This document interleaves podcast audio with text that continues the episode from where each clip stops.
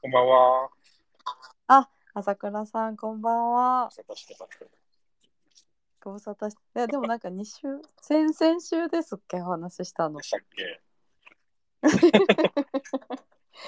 今日さっき、あの、島さんとも実はお話しさせていただいて、はいはい。そう朝倉さんとすごい仲いい、仲いいというか、飲みに行くっておっしゃってました。ああ、そうです。近いんですよ。ね、そうそう言ってて、もうあの、すごいあの、やっぱ博多夜県美人がですねっていう、あの、すごいあの、載せられて今、あの、に至 ります。今、今、饒舌ですね。はい。 いや、桜さん、今日はあもう終わりました、仕事。はい、終わりましてあ、ジム行はっいて、プールではい。 300メーター泳いできました。完璧じゃないですか。そして、サウナ、サウナに行って、 それはあれですね、完全に仕上がってるやつですね。ですです。本当はビールでも飲みたいとこだったんだけど、ちょっとギリギリ間に合わなかったです、まだ。いや私、絶対今日ビール片手だろうと勝手に思ってました。 今日はよろしくお願いします。はい、お願いします。はい、結構今日は皆さん、あの、リマインダー設定していただいてたので、なんか嬉しいですね。うんねえありがたい今日はもう朝倉さんがきっといいこと言ってくださるっていうことでいや、じゃなくて、実ストリーの期待値じゃないんですか、そこは。いやみんなねきっと楽しみにしてくださってると思いますのでえっ、と、はい1時間ほどお付き合いいただければと思いますはい じゃあお願いします。はいお願いしますじゃあ皆さんあのー徐々にあのゆるゆるとお揃いになるのが実はこの夜なキャリの特徴でございまして最初は私が喋って中盤に朝倉さんにしっかり喋っていただいてということで進めていきたいと思います。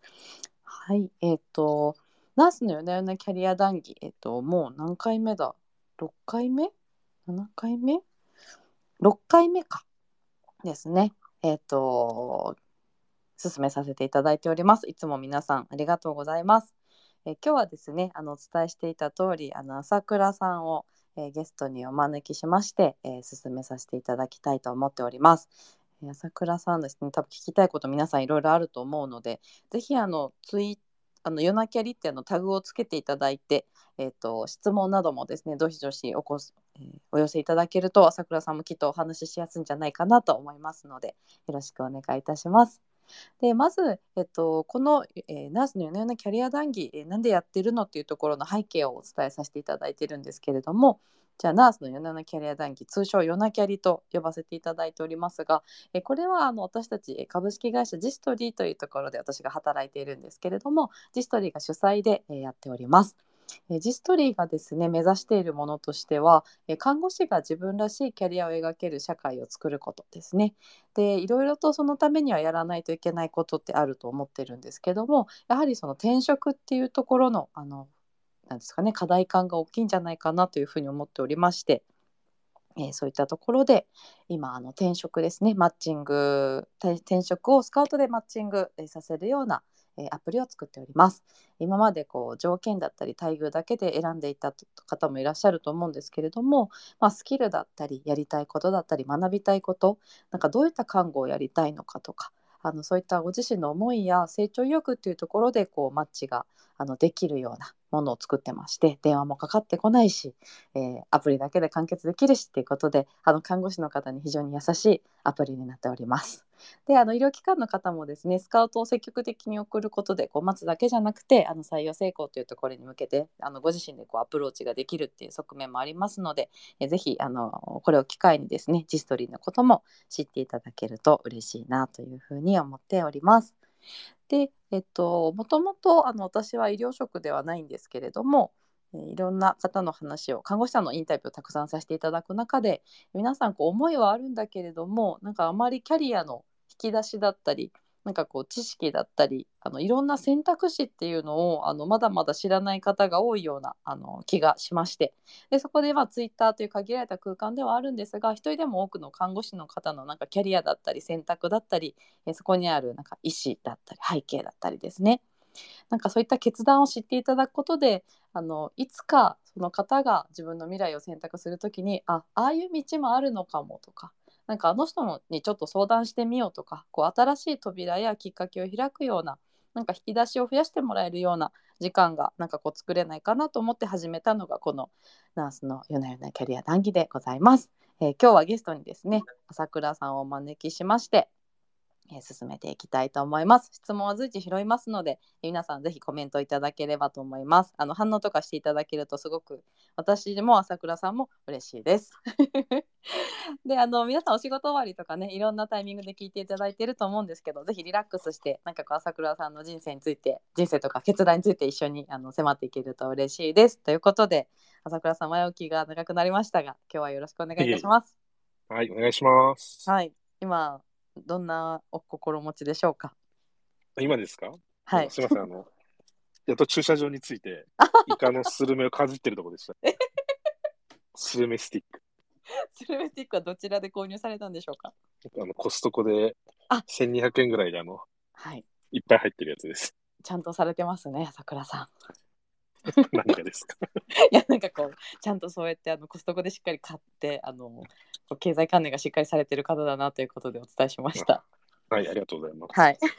朝倉さんあのよくねあの乾杯の様子やあの飲んでいる様子なんかもツイッター上げてらっしゃるので皆さんあのご覧になられた方もいらっしゃるかと思うんですが、まあ、ちょっと軽く引っ掛けながらお話しいただければと思います。朝倉さんあの、はいそしたらあの今日は知ってる方もそうじゃない方もいらっしゃると思いますので、改めて、はいあの少し詳しめに自己紹介をいただけると嬉しいです。はい。えっと、東京都の町田市で、えー訪問看護ステーションの、えー経営をしてます、えー看護師の朝倉です。えっと、私は大学で18年働いてて、で昨年度の、えー4月に東京都の町田市で開業するといったところで、えー在宅全く未経験で4月からいきなり開業して、まあ、痛い目を見ながら、 ようやく1年半過ぎたところっていうところですね。 なるほどなるほどありがとうございます。えっと今じゃあ町田ですね東京の。はい。東京の町田で今訪問看護ステーションをやってらっしゃるということで。はい。なるほど今なんかどなんでしょうね何人くらいのステーションなんですか。今ですね、事務員さん合わせて、はい。えっと、従業員が10人になりまして、 10名うんうんうん。はい。まあ、ただパートさんが多いので、ええ。上勤に換算すると、まあ5人、私抜いて5人ぐらいです。常勤換算で5名程度なんですね。はい。はい。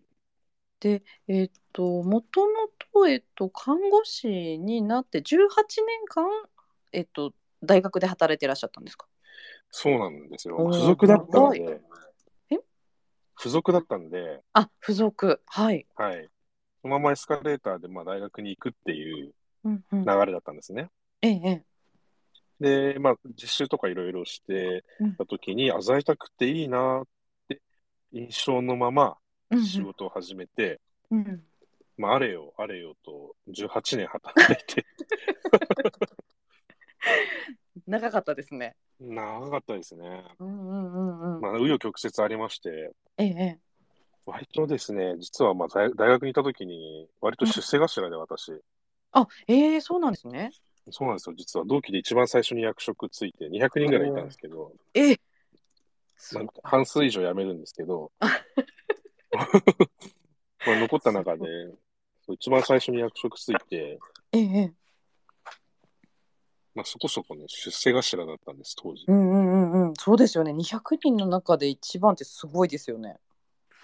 うん、そうですね。うん。まあ、多分上司に恵まれたっていうのもあったんですけど、ええ、ええ。まあ、その私の中の人生のメンターが3名いて、そのうちの1人なんですけど、ええ。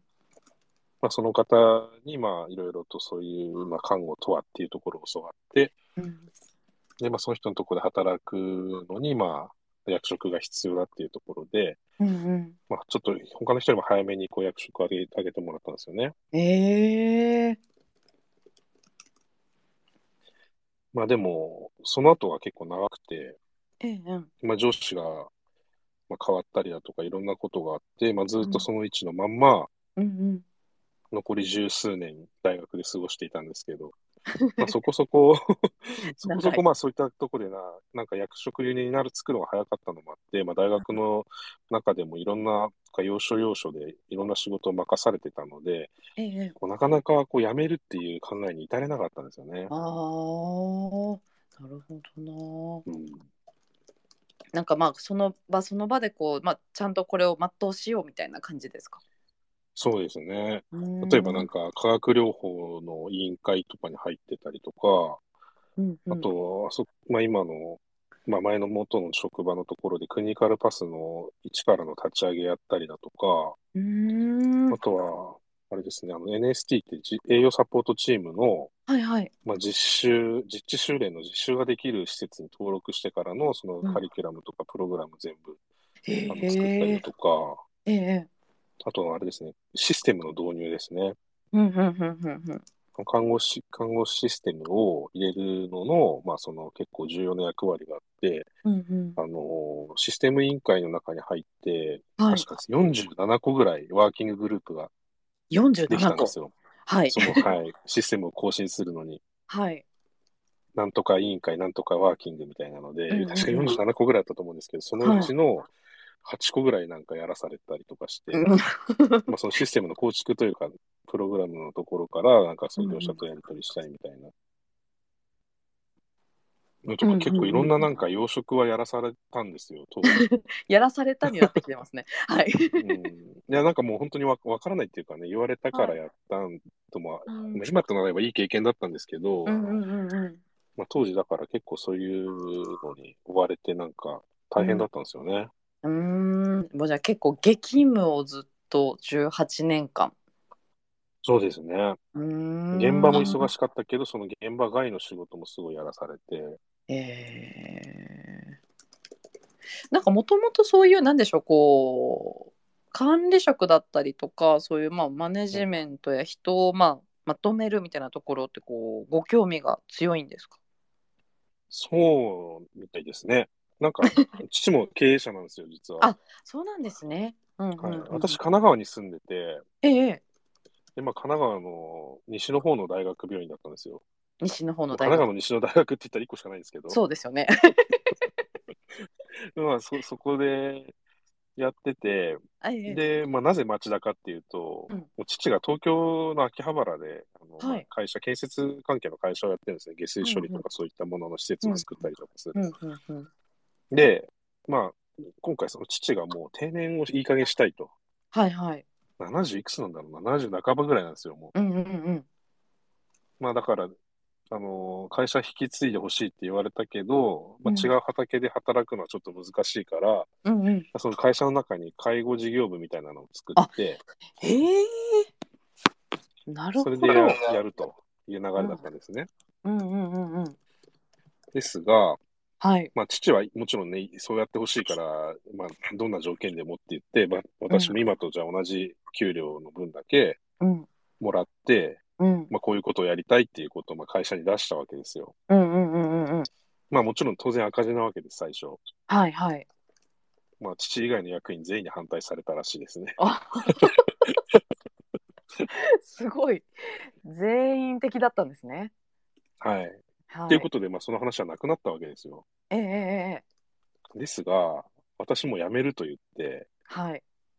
まあ、当時、当時というか、その、まうあ、ん辞める時のルールとして、うん。その年のうん5月だったかな、確か。5月か6月にその退職の決意表明を伝えなきゃいけないっていうう、ーん。退職のね、あの、あんもなんかありますよね。はい、かなり早く言わなきゃいけないということがあって、まあ、辞めると言った手前、うん。やっぱり辞めませんみたいなのもちょっとみっともないなと思っうーん。わかります。うん。て。はいっていうのと、まあ、その、まあ、東京都でやるつもりで、東京都の研修受けたりとかう、んうんうん指定申請のやつ調べたりとかして、で、神奈川とどうやら違うっていうことが分かって、あへえ。その、まあ、都道府県違うわけですよね、要はえええ。えなので、最終的に、まあ、東京都でじゃあやるかっていうことになって、うん。で、今一番近い東京都が町田だったんですね。そうやってそこにたどり着いたんですね。そうなんです。えー、なるほどな。まあ、人口もそこそこ多くて、はいはい。まあ、介護必要、介護認定者もまあ、まあ、そこそこいて、はい。まあ、効果もやっぱり結構多いんですけど、50個ぐらいあるのかな。あ、そうなんですね。50個うもある。ん。まあ、でも、ね、一箇所の交換で抱えられる人数で大規模がないので、町出しって。へえ、そうなんですなね。ので、そう小、小規模なところが結構ポツポツあるようなう感んじなのうで、んうんまあ、やれるんじゃないかなっていう、うあんうんの、うんうなんんて言うんだろう、素人の見通し。うんうんうんうんうんなんとなく勝ち筋はありそうという感じってことですね。うんえー交換未経験の癖して、 やれると思ったんです よ。いける気がしたんですね。はい。なるほどな。なんかそのお父様、お父さんのそのまあね、会建設会社の中でやるはずだったものがこうなんか、はいそうならなかった時ってなんかどんな気持ちでした？もうそれはね、本当には、いやるっていう気持ちはもう固まってたので、あまあお金だけどうしようっていう、それだけでした。あーなるほどな。そうか資金が急にここで問題として上がってくるわけですね。そうですね。ああ、なるほど。そう、やるということは決まっていたっていうのは、なんか、何なんでしょう。その、まあ、在宅へね、もともといいイメージはあったけど、はい。なんかいきなりやる必要があるわけではないじゃないですか。そうですね。うん、なんでそのご自身でやるっていうことが、その腹が決まってたのかな、ちょっと気になります。本当です ね。今、今考えると、はいまあ、自分が例えば開業したいとかってなった時に、はい。あの、いつかはやっぱりそういう自分の会社を持ってっていうのがあったんですよ。なるほどな。まあ、要は人に雇われることのなんか窮屈さをすごく大学で感じて、その18年間でですね。はい。うんうん。私認定とか何を持ってないんですけど、はいはい。何もっていうか、その看護協会の認定の資格は持ってないんですけど、はい。認定看護師よりも外からの仕事の依頼が多かったんですよ。うんうんうんうんうんうん。あの栄養の関連とかですごく、はい。で、なんかその、神奈川のうん。代表として、なんか病院からその役員として選出してほしいとかっていうんう依頼とかも来てて、えで、なんか、そんな一スタッフに認定を持ってない人にやらせられないって、なんか、まあ、看護部長の考えだったんですよね、当うん時。うんうんうん。まあ、まあ、ごもっともですよ。確かに一スタッフで病院の代表として出すなんて、うん組織大きい組織としてはありえないわけで、うんうん、そうですね。某有名なとこですもんね、きっと。はい、そうなんです。うんまあ、ごもっともなんですけど、まあでうも、ん認定看護師とか、それよりもそういう外から来る仕事もすごいやっぱ目立っちゃってて、うんうんうんうんよくわかんないけど、そのなんか認定看護師の枠組みの中で、こう、うん。外部から仕事の依頼を受けたら、受ける前に一度報告をしてみたいな、すっげえめんどくさい、こう、手え順ー手順踏まなきゃいけなくなっちゃったんですよ。うんうんうんうんうん。まあそれはそっちでやってくれと思ったんですけど、 でもだって書式がもう認定看護師向けなんですよ、領域とかが。うんうんうんうんもう知らんし、みたいな感じだったん ですよ。ないしみたいな。はい。で、まあでも、うんうね、んで、まあ組織の一員としては、やっぱりそういったなんか、ねうん飛び出すような行動をすると、やっぱそうやって、ね、いろいろ目につくっていうのもあったでしょうし、うんうんうんうん。まあ何よりもやっぱり一番窮屈だったのが、私宛てに来たそういった仕事を、うん他の人を紹介するって言って、うん。言われちゃったりしてたんですよ。ええ。病院に来てるわけじゃなくて、私に来てても、なんか、うんあーなるほ例えばで。どすね、ねあの実際にまあ、例えばというか、実際の例で言うと、うんうんなんかあの、私、病棟に10年いたんですけど、はい。で、ACLS のインストラクターとかをやってて、は心い肺蘇生技術の普及とかすごく力を入れてやってるんですね。うんうんうんやってたんですよ。まあ今でもやってるんですけど、はい。あの、ICU に行く前でもそういったことをずっとやってたので、うんうんまあその一般病棟の人がそういうことをやってるっていうところを、うんあの、周産期の救急に立ち会うような人たちに、うんあの、まあ、講義し、講義っていうか、まあ、学会でうん発表してほしいって言われたんですよ。うんうんうんうん。でも発表までは、まあ、すじゃあ行ってらっしゃいみたいな感じで行ってきたんですけど、うんまうんあ内容が良かったから、それをちょっと、あの、論文化してくれないかっていう依頼が来たう時んうんに、うんうんなんか、それはちょっとみたいな話になって、えーで、しょ小児救急の認定とかいるからそっちを紹介するっていう返事しなさいみたいな。ああ、なるほどな。ということで、まあ、辞退しますっていうことうで。ーん。なんかこう、しがらみですね、すごい、こう。 いや、そうなんですよ、ねそう。そういったのがあったりとかして、うんもうすごいやっぱ窮屈だなとは思ってたんですよね、ずっと。うんうんうんうん人に雇われるって。うん。だから自分がまあそういう立場になった時には、うんね、喜んで、うんね、その人が頑張ってやってくださいって言いたいなと思って。ええなるほどじゃあその、まあ、ご自身のこうしがらみとかまあ言ったらすごいまあ理不尽なこともねきっといっぱい経験される中で、まあ、解放されたいというかもう自分の思う価値観の中でこう会社をやりたいっていうふうに思うようになってそれが多分今のねそうですねこうなんか組織づくりとかにもおそらく生きてらっしゃるんでしょうね。そうですね。まあうん自由です、今、本当に。だ から。本書いて、本書いてくれって言われたら、はいって言って。あそうか 前はもう本当に伺いを立てて、うんこういう依頼が来たので受けてもよろしいでしょうかみたいな。うんうんうんうんうんなるほどな自由を今謳歌されてるんですね。はい。なるほど。 なんかそおのかげさまで、おかげさまではい。いろいろとやらせてもらってます。 あそうなんですねいろいろと、はいなるほどなんか、はい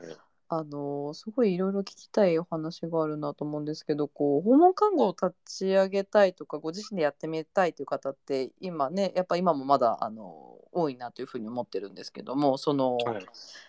お父様の会社でできないってなってやるって決まってたけどこう資金のところっていうのはいなんかこう、なんだろう不安とかこう、はい怖さとかってなかったんですか、えっと、うんお金に関しては、うん、あの、その、まあ、計画立てた時に私1500万必要だっていうふうに計画を立てたんですけど、はいはいはい。なんか当時1500万を借りるのに、うん8月、7月か8月ぐらいだったんですよ。うんうん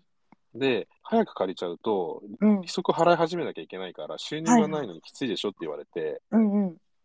で、あの、相談はもうちょっと直前に来た方がいいですって助言を受けたんですよ。はい。そしたらコロナパニックで、うーん。直前に行ったら、融資が間に合わないって言われたんですよね。あはい。で、うん。恐る恐る恐る、まあ、いろいろ話を進めていくと、どうやら、うんまあ、店舗決済の上限額最大で出してくれるっていうことになって、ん1000万借りたんですけど、その時はがい一番不安でしたね、やっぱり。あ、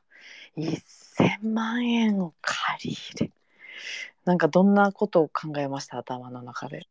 いや、これ3ヶ月でショートするなって。ああ、もう先が見え見えるというか、はい。もうバッドケースがこう想像できるわけですね。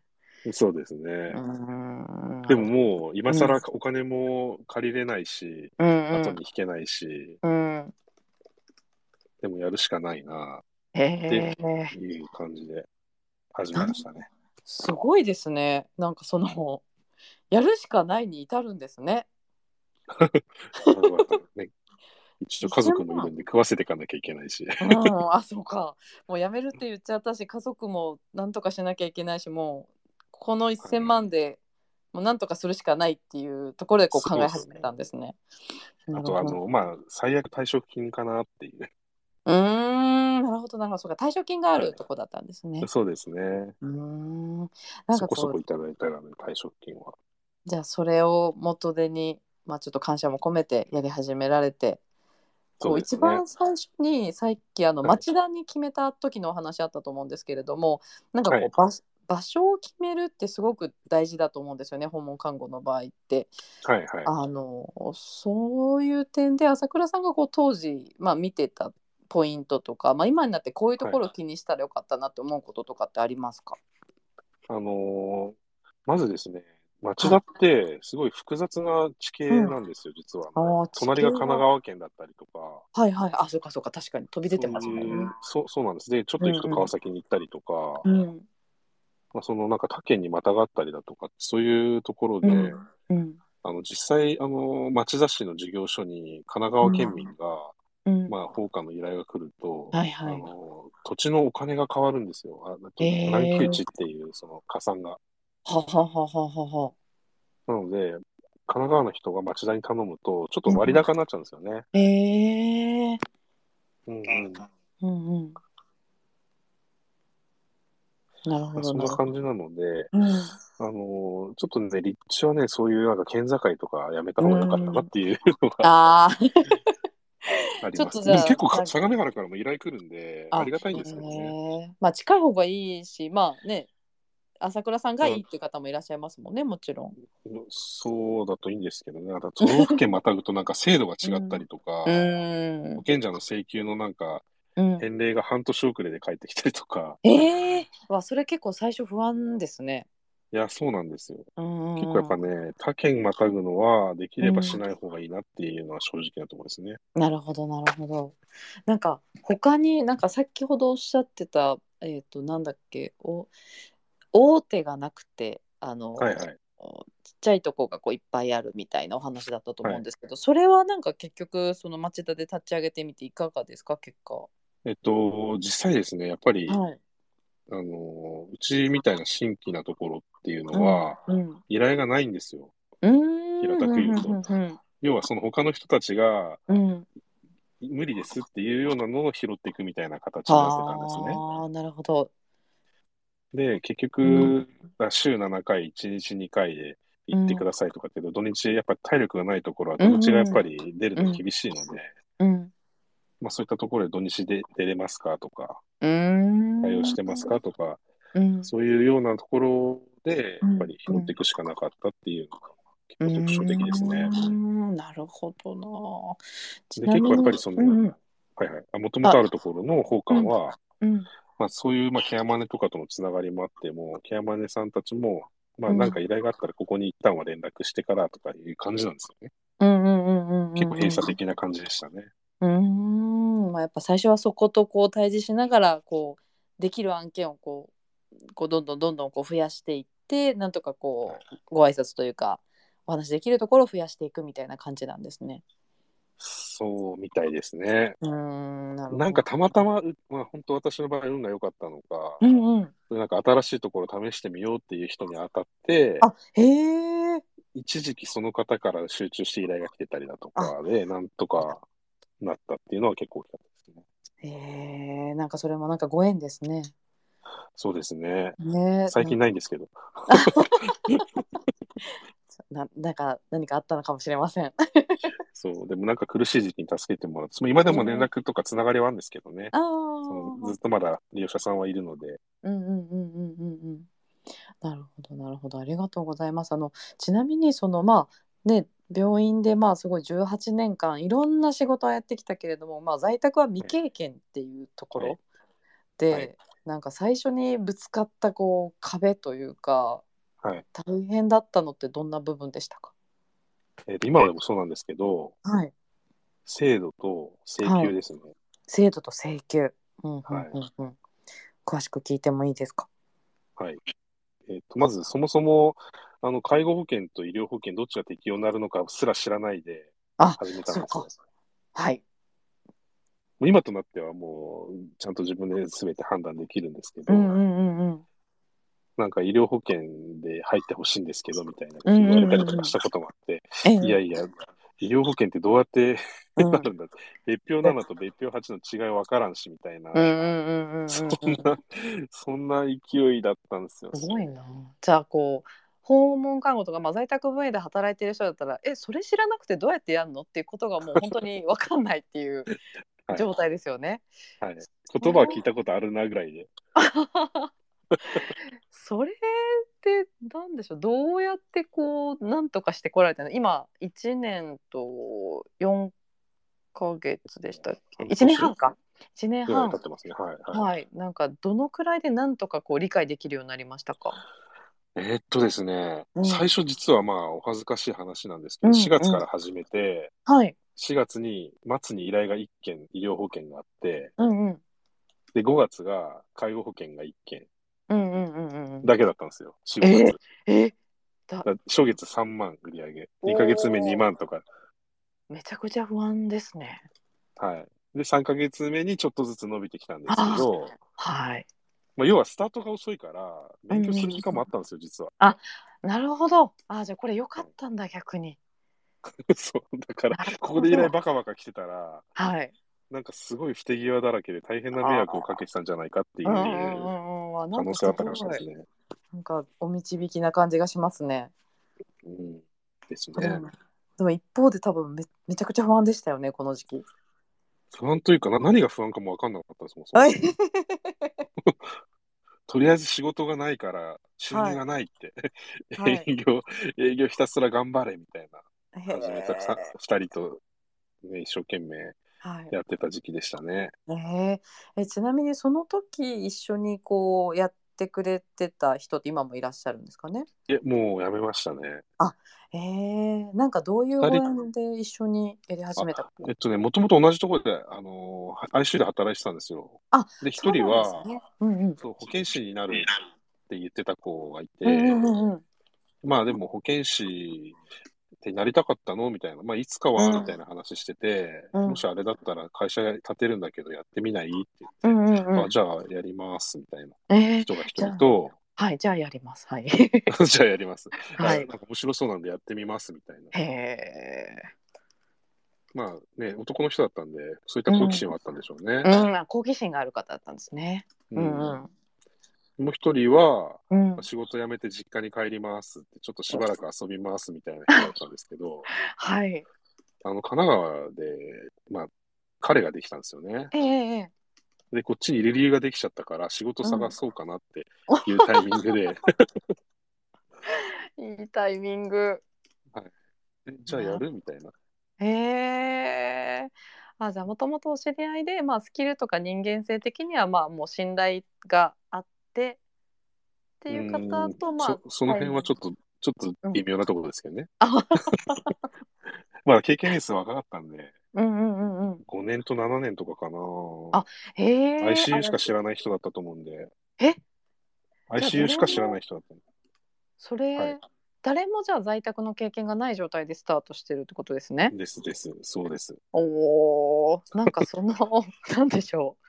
なんか結構すごいすごいことするなという言い方したらあれなんですけど、なんかこうね、そういう時って知ってる人を味方仲間に入れるとか、なんか方法ありそうだなと思うんですけど、なんでこの二人を選んだんだろうなってなんか過去振り返ってどうですか。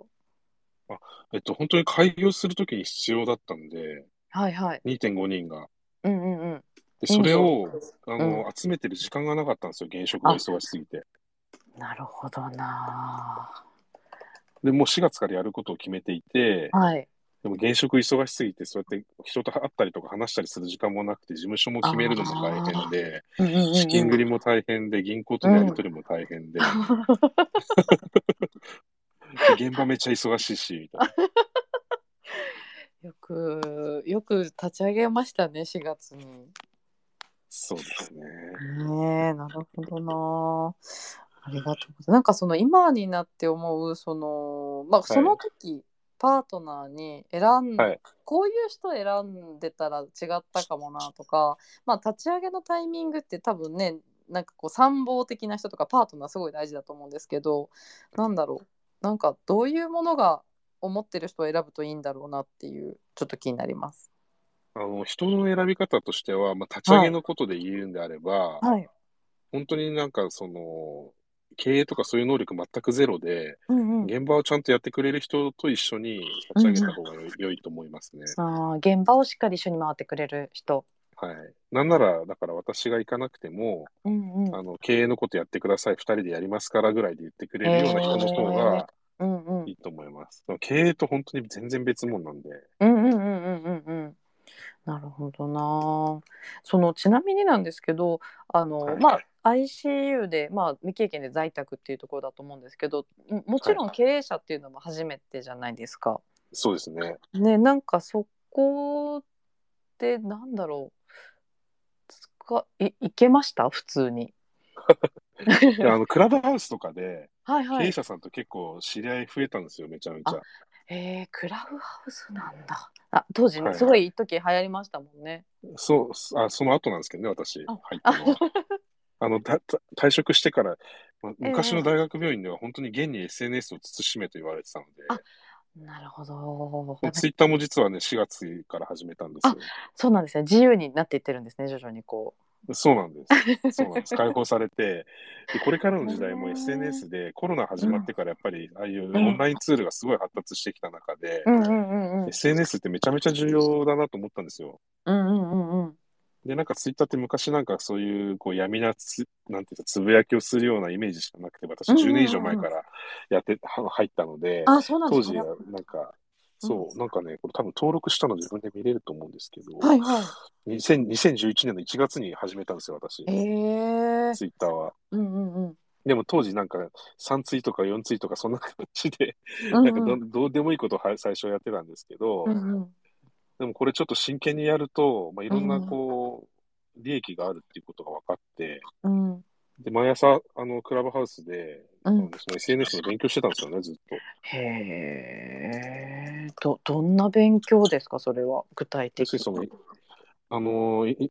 SNS をマネタイズするのはどうするのかとか、に。まあそへのえ。フォロワーさんとつながっていくとか増え、増やしていくとか、例えばうんうん僕が今一番の目標としてるのはその人事採用、うんうんうん SNS を使った人事採用につなげるとかっていうところで、うんどういうふうなこう戦略を立ててやっていけたらいいのかっていううんうんのうを、まあ、あのそうやって個別になんかあの相談乗ってくれたりとか、うんまあ、ん。あへのえ。全体的にこうとかっていう話をしてくれるところうがあっんたんですよね。うんうんうん。そういう部屋があったんですね。そうなんです、そうなんです。うんうんうんうんうんうん。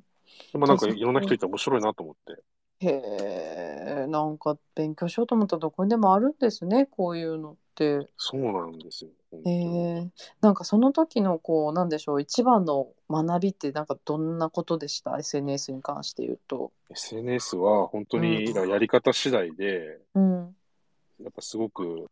なんていうのか、お金をかけずに、うん、すごく利用できるんだなっていうのと、うんうまあ、ん実際まあ体験も混じっちゃうんですけど、はいはい。あの SNS でこうつながった人たちとの出会いってものすごいあって、へえ、今日も聞きに来てくれてる人たちも、はい。お会いしたことある方も何人かいらっしゃいますし、そうはい。なんですね。まあ実際にうちのスタッフも来ていらっしゃるし、あそうなんですか。あら、なんまあ、か。しかも SNS で採用した方がですね、へえ、すごい。そう、いらっしゃるんですね。そうなんですよ。うんうんうんうんうん。だったりとか、そういう、やっぱりそのつながりが今まで、うんだあののやり方だったら絶対に出会わないような人たちといろんなへえ情報交換ができて、うんうんうんうん。これはやっぱりすごいなと思って。うーんなるほどな。なんか実績もちゃんと出たわけですね。そのまあねそう一なん番ですよ重要な多分その採用っていうとこすごいね最初の方とか重要ですもんね特にずっとそうですね。うんうんうんちなみにその今あのー経営者、まあ、経営を始めてこう1年半こうステーションが、あのーあるわけですけどはい。なんでしょう採用とかするときに、は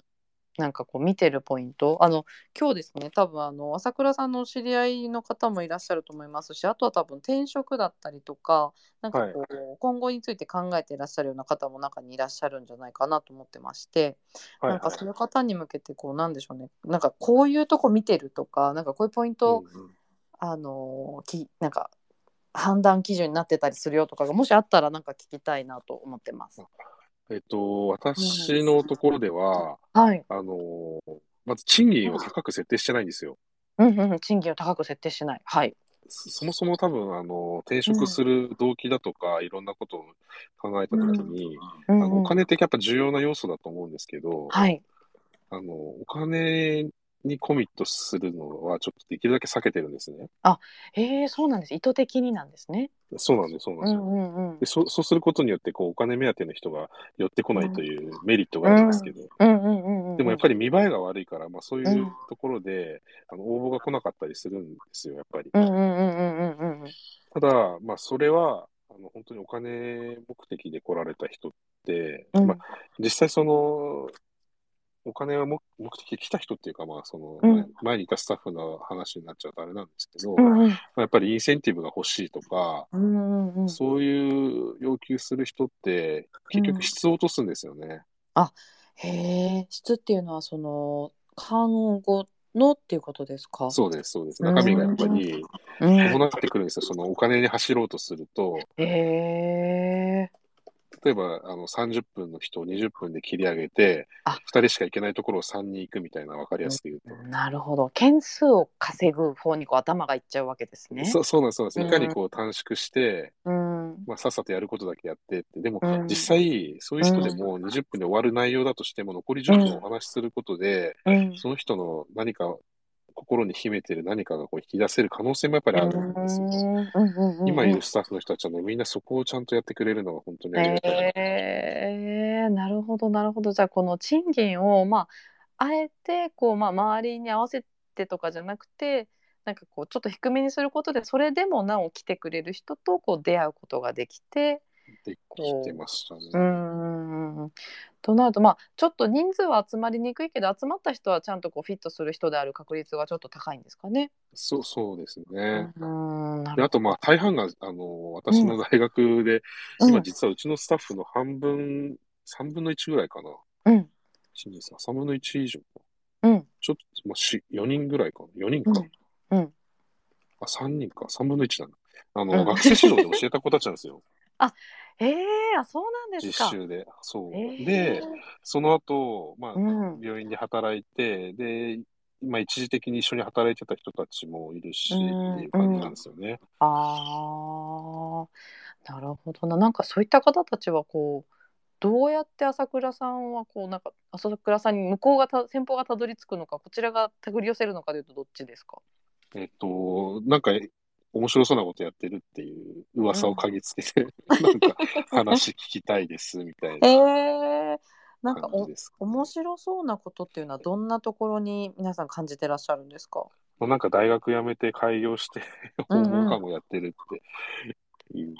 とこうろんが、うんうんまあうやんっ。ぱり大学にいる人からすると、なんかうん面白そうなことやってるなっていうふうに思って、ああ、もうしかもいいきなりみたいな、いきなりあのそう人ですね在宅行ったけど みたいな。そうですね。うーん、なるほどな。なんか他にそのじゃあ賃金をちょっと低めに設定して、まあ、出会った時になんかこういうことを確認してるとかなんかありますかこうえ大っ事にしてと、な、何を、何をしたいかですかね。何をしたいか。どう、うんうんはい。どういうことをしたいのかなとか、そういう話はしますけど、へー基本、基本的にあのーうん人ってやっぱり宝だと思うので、うんうんうんうんまあ、来る、来たいとか、まあ話を聞きたいって言った人に対して、うんあの、まあ、本当にお財布の関係、 お財布の問題がなければ、うん皆さんい一度はぜひ来てくださいっていう感じなんですよ。うんうんうんうんうんで、それで、まあ、あの、うん内容を見たときに、うんまあ、どうだったのかっていうのって、まあ、汚い話で14日以内だったら、あうの、んさよならできるんで、うんうんうんうんって思って、まあ、それぐらいの覚悟で、うんとりあえずなんかそういうどんな看護したいのかとか、どういうことができるのかとか、うんうんそういったことを、うんで、あの、あとですね、できないこと、やれないこと、うんうんでそういうのもすあの明確に言えるかどうか。あ、へえ、なるほど。で、うちのステーションというか、まあ、私のところのやり方としては、できないことはやらなくていいって言ってるんですよ。へえ、あ、そうなんですね。はい。じゃあそれなんはで、強みを伸ばすみたいな感じですか。そそうですねや。うんやりたいことを、あの、ガンガンやってくれて、うんうでんそれで利用者にメリットがあるんだったら、やりたくないことをね、やりたややりたくないナースにやられる方の気持ちになってみたら、ちょっと辛いじゃないですか、やっぱり。そうですね。いやいや、しぶしぶってこまとあ、でいやすもんいやいやっねてい。うか、まあ、に苦手意識があって、うん、なんか、あのー例えばお風呂入るのが苦手ですっていう、うんお風呂入れるの苦手ですっていうスタッフに、うんちょっと人いないから行ってきてよっていうことはたまにまああるんですけど、うんうんうんうまあん。でも基本的には、まあお風呂全然入れますよみたいな人に言ってもらいたいじゃないですか。ああ、そうですね、そうですね。うん。だからそういうイメージです。へえ。これって結構その訪問看護ステーションの中では珍しいですか。やろうと思ったらできることですか。えっと、多分、あ最初は僕もできなかったんですよ、実は。人がいななかったんで。うんうん。で、今僕ほとんど訪問行ってないので、はいはい。なので、あの、僕ができないことはできない会社としてうーん。っっていうことなんですよ。。理屈としては。で、その僕人がができないんだったら代わりにやれるから大丈夫だよって。まあやりたいことをどんどんやってくれればいいよっていう。えー、なんかそれ言われたらスタッフの人めちゃくちゃ嬉しいですよね絶対。どうなんですかね。あそうか今ここにいらっしゃるからそうですねっていうのもちょっとあれです よね。あーなるほどないや私だったらすごく嬉しいなっていうふうにいや、100思点、います100点出してくれちゃってるんだけど。 嬉しい合ってるよってことですねきっありがととう、あ。りがとう。ありがとうありがとう。えなんかいいですね、なんか関係性も良さそう。こう、うんあのまあ、18年間こう大学にいらっしゃって感じたこう閉塞感だったりとか苦しさみたいなところからあのはい起業して今に至ると思うんですけど、こうはい組織づくりの中で大きく変えたことって何ですか、組織づくりとしては、うん、あの、働き方を自由にしてます。働き方を自由にしている基本的に、あの、副業もかだし、あへうえちそうなんですね。そう、もうワーカホリックが多くてですね、週7で働いてる人が 3人ぐらいいるんですよ。そうなんですか。正社員の人も土日休みの日にバイトしたりとかしてたりへ、えあとはまあ、パー、あの、パートとして働き、うん働きつつ他で仕事もしてるっていううんうんうんうん人たちが多くて、それもやっぱり多様性というか、うんうんあの、うちの仕事はきちんとやってくれているので、うんうんうんうんそれは応援したいなっていうふうには思いえますえね。ええなるほどまあその仕事をきちんとやってくれてるっていう前提はもちろんあるけど、うんまあうん多様であることはなんかいいことっていうふうにあの捉えてらっしゃるってことですそうですねね。週1回4時間からいいですよって言ってますから。あええ週1回4時間からいいですね。はい。なるほど。この多様性ってまあね時代としてはもうなんか当然みたいなところはあるじゃないですか。でもやっぱりこういろんなところでお話聞いてるとなんかまだまだじ自由度がなかったりとかうん結構苦しい中になんかいらっしゃる方が多いように感じてるんですけどこそううで浅すね倉さんから見てなんかどうですかいろんなステーションもちろん私よりご存知だと思うんですけどいや、知らないんですよ、ところが。私、自分のステーション しか。本当ですかなんかね結構聞く話としてはすごい苦苦しいなって思う時が結構多くてですね。そうですよね。だから、うんあの、そうならないようなうん人員配置で、あの、うんあくまで、ん私の、まあ、その、経営的な理念としては、うんうんあの利利益は、その、まあ、経営が存続できるレベルでいいんですよ。儲けようっていう気はないんですね、さらさら。へえなので、そううやってんが、が、カツカツに訪問回して、うんお金たくさん集めようなんてことはあんま考えてなくて、うんうんうんとにかく、やっぱり社会に役に立つへことってなんだろうっていうことを考えたときに、ー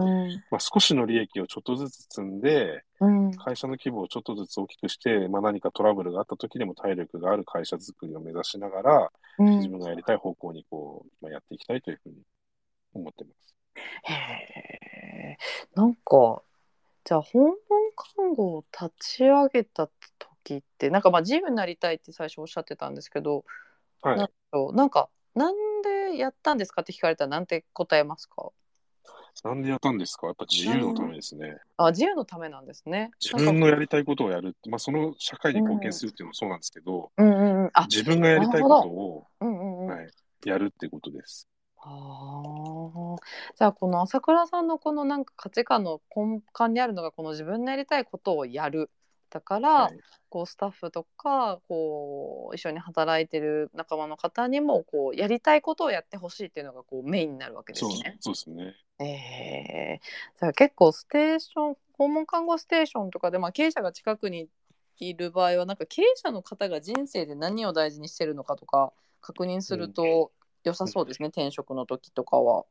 そうですね。聞いてもいいかもしれないですね。うんうんまだ管理者にやっぱり寄っちゃうと思うので、うんうんうん私も経営者兼管理者やってるので、あなるほどなるほどそうか両方いるスのかテーションの方針そうですね。経営者と管理者ですね。うんなるほどなありがとうございます。こう今あのいろ結構面接とかもされますあんまりしないです。ああんまりしない。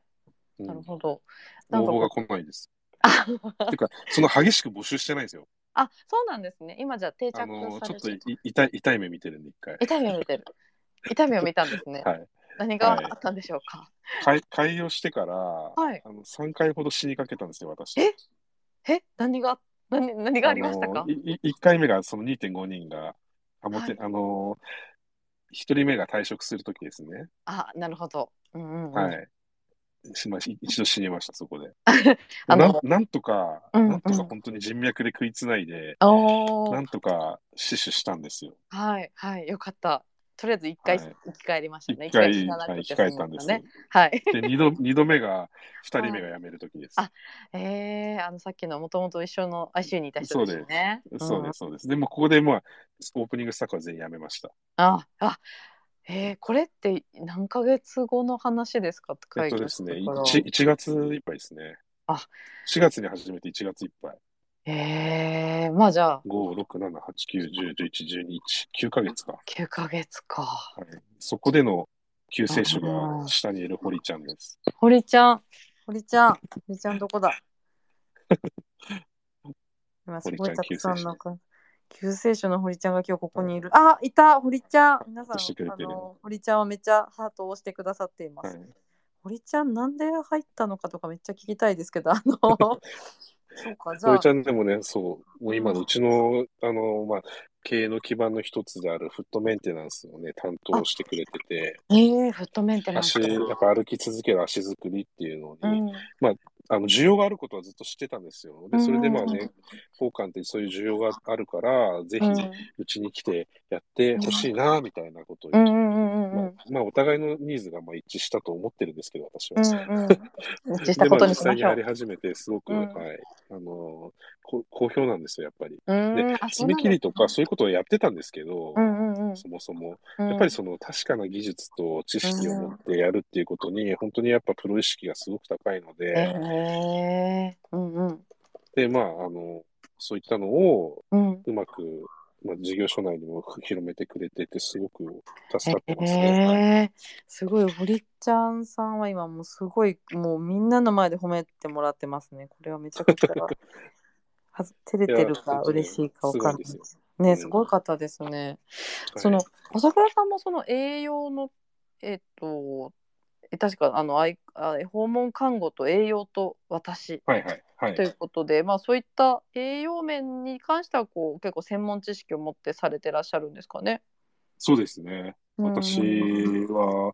あの、褥瘡は最初と、まあ、好きだった、好きって言い方おかしいんですけど、うんうんうん褥瘡の勉強してたんですけど、局所治療じゃどうしても治らなかったんで、うんうんうんまあ、それでなんか栄養を整えたらなんかあっさり良くなったっていうことを経験して、えー、これがもうだから10年以上前だと思うんですけど、うんうんうんうん、それで、そっか、10もう20 15年ぐらい前か。うんうんで、そこから栄養を始めたんですよ。あへえ、ねもう、うんあのうん、まあ実は結構看護師の、うんまあ基礎教育で勉強するときにこうアセスメントの枠組みみたいのがあるんですけど、はいはいまあ、いろんな偉い人たちがこういう順番でこう患者さんを分析しなさいよみたいな考え方があって、うんうんうんうん結構優先順位高いところに全ての人が栄養っていうのがあるんですよ。呼吸循環ってなったら次に栄養代謝なんですよ。うんうんうん順番的には。うんで、まあそういったところの、うんまあ、実は栄養って看護師やらなきゃいけないんだけど、病院の人たちってうん栄養全然やってないじゃんってなって、うんうんうんうんでそれで栄養のことを少しでも広めようっていう草の根活動をうん神奈川県からスタートさせて、栄養サポートナースの会っていうのをへ立ち上げ、え立ち上げとかまあ一緒にやっていて、はいは立ち上いげたスタッフがもともといて、そこのうん今入って、もうね、うん計38回かな、ややってるんですよ。うんれうまんでうんうんうん年すに4ご回いぐらいのペースで。へえすごいですねそうそういった初初学者向けの勉強会の経営と、うん経営っていうか、まあ、そう運営か、うんうん運営したりして、うんで、まあ、それもライフワークの一つなんですけど、栄えーライフ養をワーク広めていくっていう。うんうんうんうんうんなるほなどので、まあ、それをやり始めて、うんうんまあ、いろいろ栄養のことを、栄養の業界は結構、なんか、うんまあ、組織、組織っていうか、学会としてはとっても大きくて、うんまあ、あの、ジャスペンっていう大きい学会があって、うんでそこで、まあ、いろいろ専門のし学会認定の資格とかがあって、そういうのを取ったりして、うんうんで、まあ、その NST 専門療法士っていうんですけど、栄養うの資格。んうんうんそれでなんかそれを持ってると加算取れるみたいな、あえあるんですよ、病院だーうと。んうんうんうんまあ、その資格を取って、うんその後上位資格ができたんですね。うんうん臨うん床栄養代謝専門療法士っていうのうがんできて、うんうんで、まあ、当時 ICU にいたんですけど、うんうん私、その、急性期の救急手術期、集中治療領域の、うんあの、認定1番です、俺。うー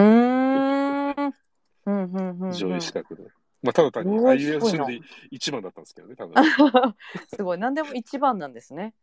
なんかそう、そうだう、んそうでしたね。ねえなんか勢いがすごいなやっぱり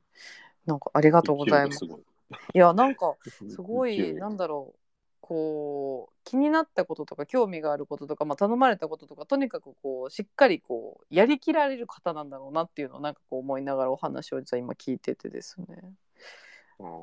ん確かにね。うんうちねでえ話したりもしないですね。うーんだから多分18年だったしこうそうですね。ね、そのめっちゃギリギリまで確か働いてらっしゃったと思うんですけど4月に、まあ、もう開業するって決めたからしたし、はいでそして今もねスタッフの方ちゃんとこう、まあ、雇用してあの経営をずっとなされてるっていうところでなんか、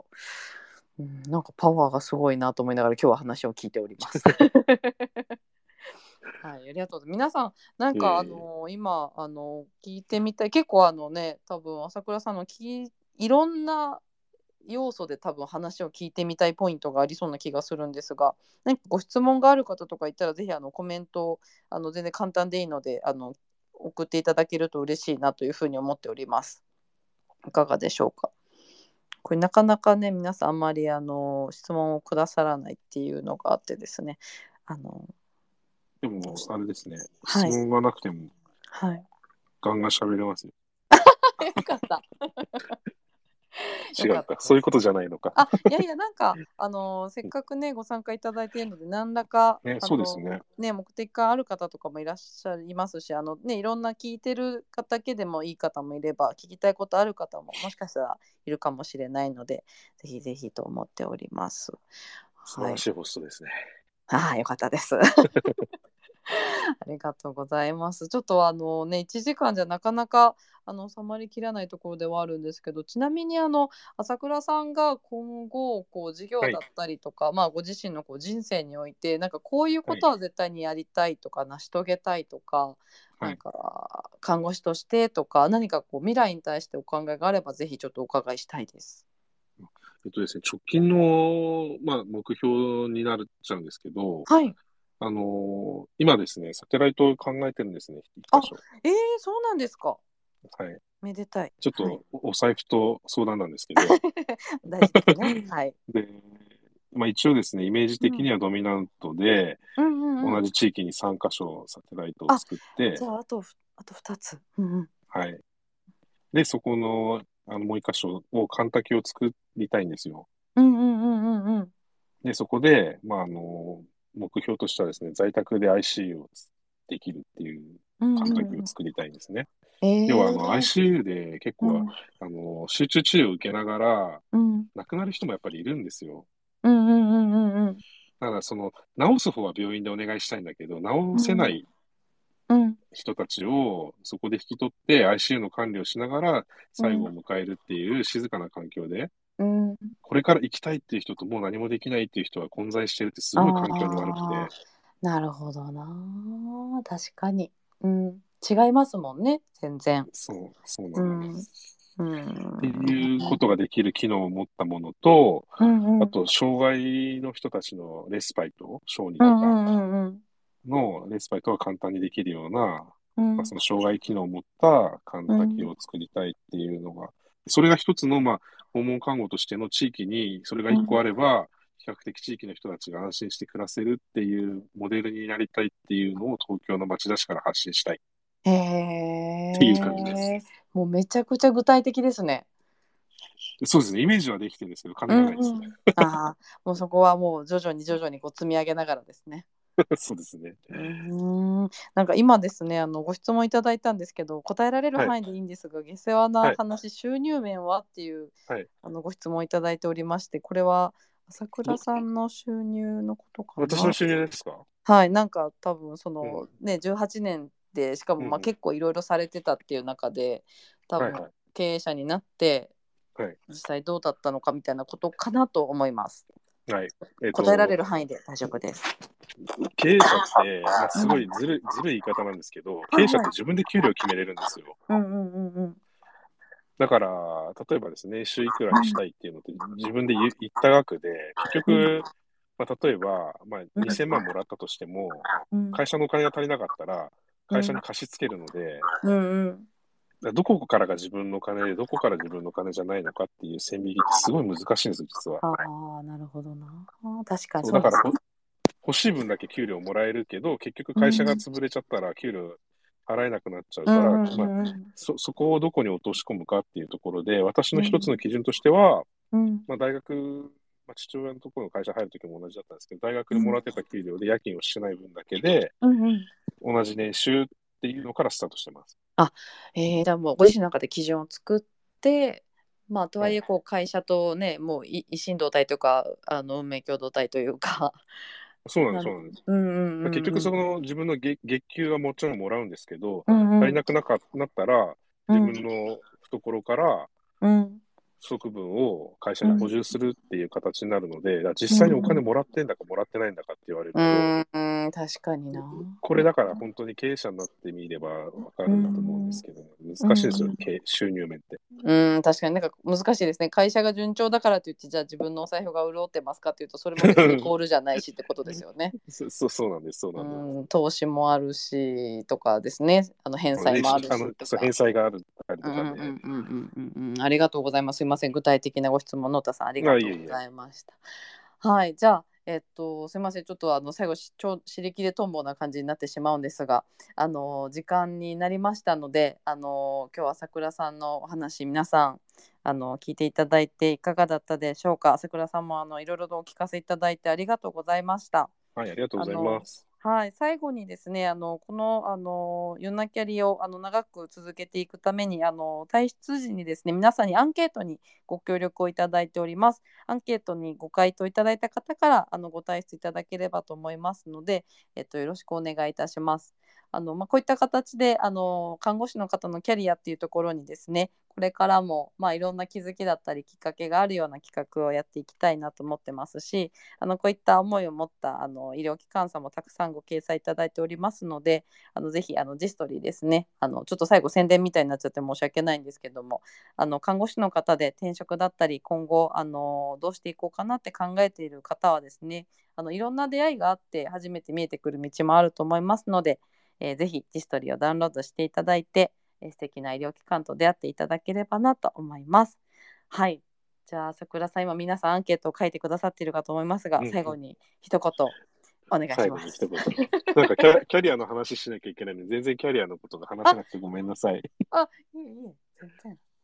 うん、なんかそう会社の経営とかね、あんまりあれかもしれないですけど、でもキャリアのところで言うと、うん。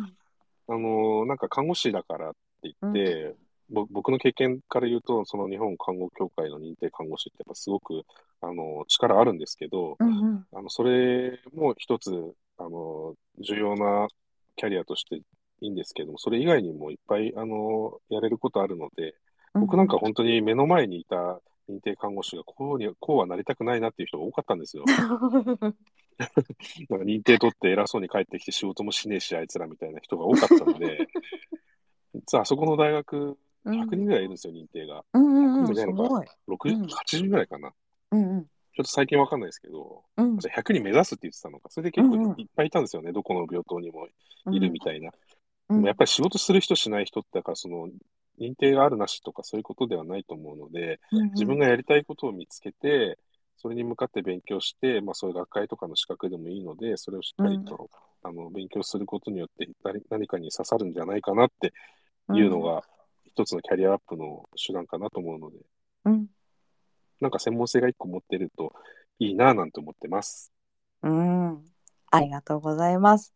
皆さんあの届きましたでしょうか。あの朝倉さんの。さ最後だけキャリアっぽいこと言って。 あいやいやすいませんでもなんかこのキャリアっていう言葉にするとあれですけどあの朝倉さんのなんかねこれまでの経験とか決断とかなんか考えそれなんかそのものがすごくこうキャリアのなんかこう要素を含んでいるものだったのできっと皆さん何かしら気づきがあった方もいらっしゃるんじゃないかなと思います。あスコッチさんも拍手をくれております。ありがとうございます。はい、皆さんじゃあ今日はありがとうございました。アンケートを書いていただいた方からご退出いただければと思います。朝倉さんもあの夜遅くお疲れのところはありがとうございました。はい、もう寝てる時間ですね、普段。あ、本当ですか？わ、そうですよ。寝てくださいね。はい。